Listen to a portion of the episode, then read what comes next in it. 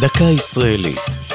השבוע לציון 30 שנה למלחמת המפרץ, והפעם המסביר הלאומי. בלילה שבין 17 ל-18 בינואר 91, לאחר שארצות הברית תקפה את עיראק, השיבה עיראק בירי טילי סקאד, והם נפלו בתל אביב ובחיפה. מפיקת גלי צה"ל ענת שחורי התקשרה באותו לילה לדובר צה"ל דאז, תת-אלוף נחמן שי, וביקשה, נופלים טילים, תיכנס לשידור. שי ביקש דקות אחדות כדי לברר מה מתרחש, וב-2.48 לפנות בוקר עלה לשידור ופנה לאזרחים. כולנו מצווים להיות שקטים, לנהוג על פי ההנחיות, ובינתיים פשוט סבלנות.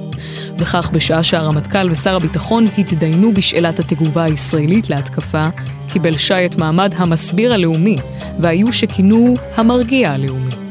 במהלך כחודש נשמע קולו ברדיו ובטלוויזיה כל אימת ששוגרו לכאן טילים.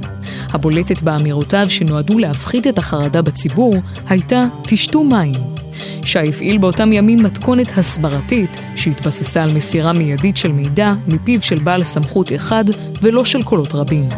מאז זכה לשבחים על פעילותו להרגעת הציבור. זו הייתה דקה ישראלית על מלחמת המפרץ והמסביר הלאומי. כתבה עמליה נוימן, ייעוץ הפרופסור רפי מן, הגישה עמלי חביב פרגון.